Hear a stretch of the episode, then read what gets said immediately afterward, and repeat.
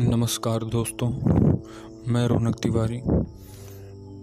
आप लोगों के साथ श्री सुख सुधा सागर जिसको श्रीमद् भागवत के नाम से जाना जाता है, उसके उसको संपूर्ण सुख सुधा सागर में आप लोगों को सुनाऊँगा।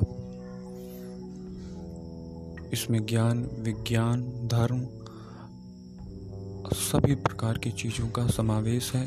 इसमें मोक्ष को विस्तृत रूप से वर्णन किया गया है। उम्मीद है कि आप लोग आप लोग इससे कुछ लाभ प्राप्त कर सकेंगे। धन्यवाद।